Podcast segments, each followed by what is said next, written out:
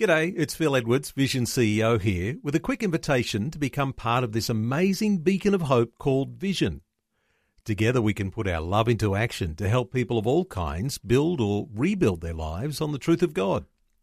Please consider the part you can play during our upcoming Visionathon appeal, remembering that it's your support that makes Vision possible, including this podcast. Audio on demand from Vision Christian Media. Foundations. It sparked a very, uh, really great conversation actually about why God chose the Jewish people. And in a nutshell, my answer was simply because. yeah, Okay? just cause. Just because. Foundations. Understanding the Jewish foundations of our Christian faith. With Robbo Robinson and Mandy Warby.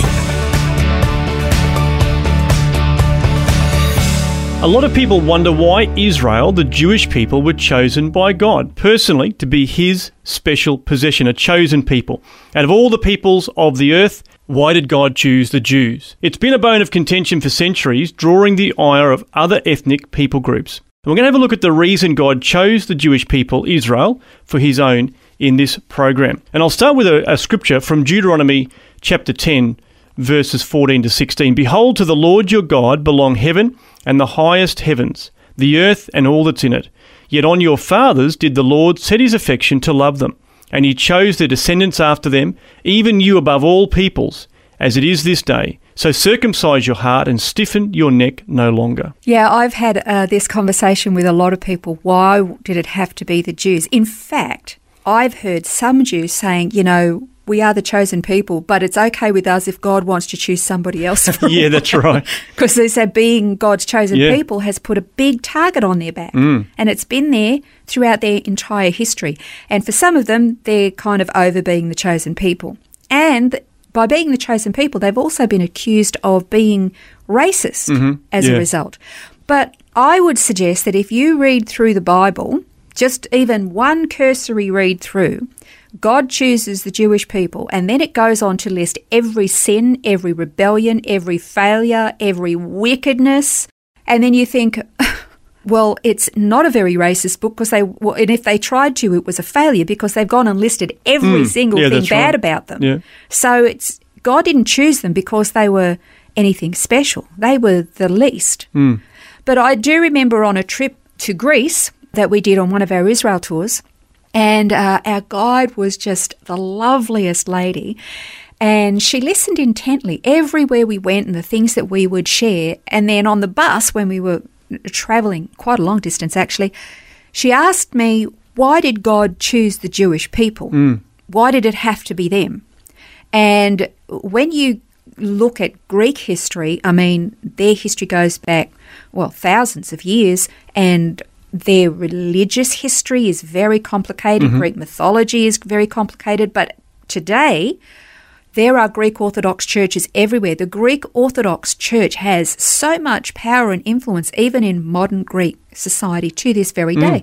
So they're a very religious people. Why did he choose the Jews when he could have chosen the Greeks? Yeah. And what that did was it, it sparked a very, uh, really great conversation, actually, about why God chose the Jewish people. And in a nutshell, my answer was simply because. yeah, Okay. just cause. Just because. Okay, so I read an article by Dr. Nicholas Schaser at the Israel Bible Center, highly recommend it, and the article was called Why Did God Choose Israel?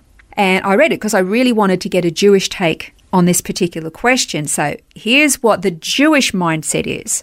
So in Jewish mindset, they believe that after the giving of the scriptures, which was in, uh, uh, you know, we're talking uh, in biblical times. Remember, it was given on Mount Sinai when God gave the commandments to Moses.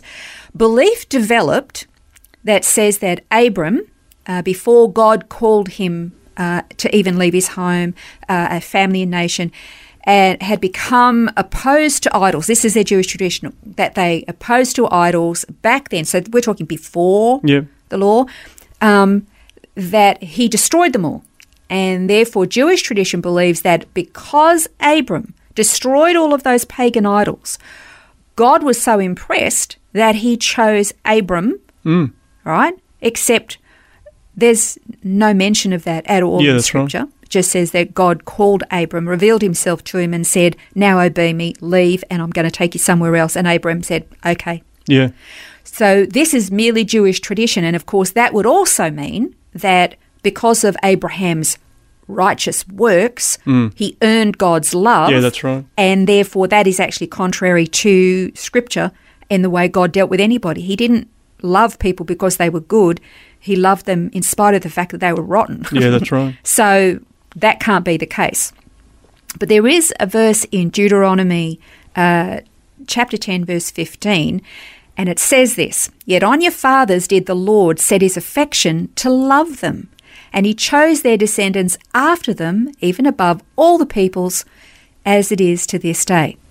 Now, it's interesting because the word there that we has been translated in English as affection, in Hebrew is hashak. And most translations simply interpret it to mean delighted or adored or set his heart on them. But Dr. Schaser says, well, he, he believes it means more compelled. And he said that some other translations kind of miss the depth of this. Um, for example, the word hashak appears during the construction of the tabernacle's pillars. That's in Exodus 38. And it kind of describes how the pillars, the different metals, were being fused or welded together. It was like they were being forced together, almost like they were compelled to, to bond Right, okay, together. yeah. And it's exactly the same word that's used for the metals as is used for God's love on the people. Like he was compelled. Hmm. He was he had to. He just. Yeah. had to. So that adds a whole different complexity to it, doesn't it? Rather It than really just because I love you, I'm going to choose you. Yeah. And and who were they anyway? They were minuscule. They were hmm. like gnats on the flea's back on a beast, you know. they were nothing compared to the rest of the Yeah. world. And Dr. Schaser sort of put it this way. He says Deuteronomy notes that such compelling love has nothing to do with the status of the people, rather the divine draw towards Israel. It's a one-sided occurrence of God's grace. It's it's all mm. one-sided. They. Yeah. weren't looking for him. Yeah. They were too busy pleasing themselves, but God was had this compulsion in him to choose this people for a purpose.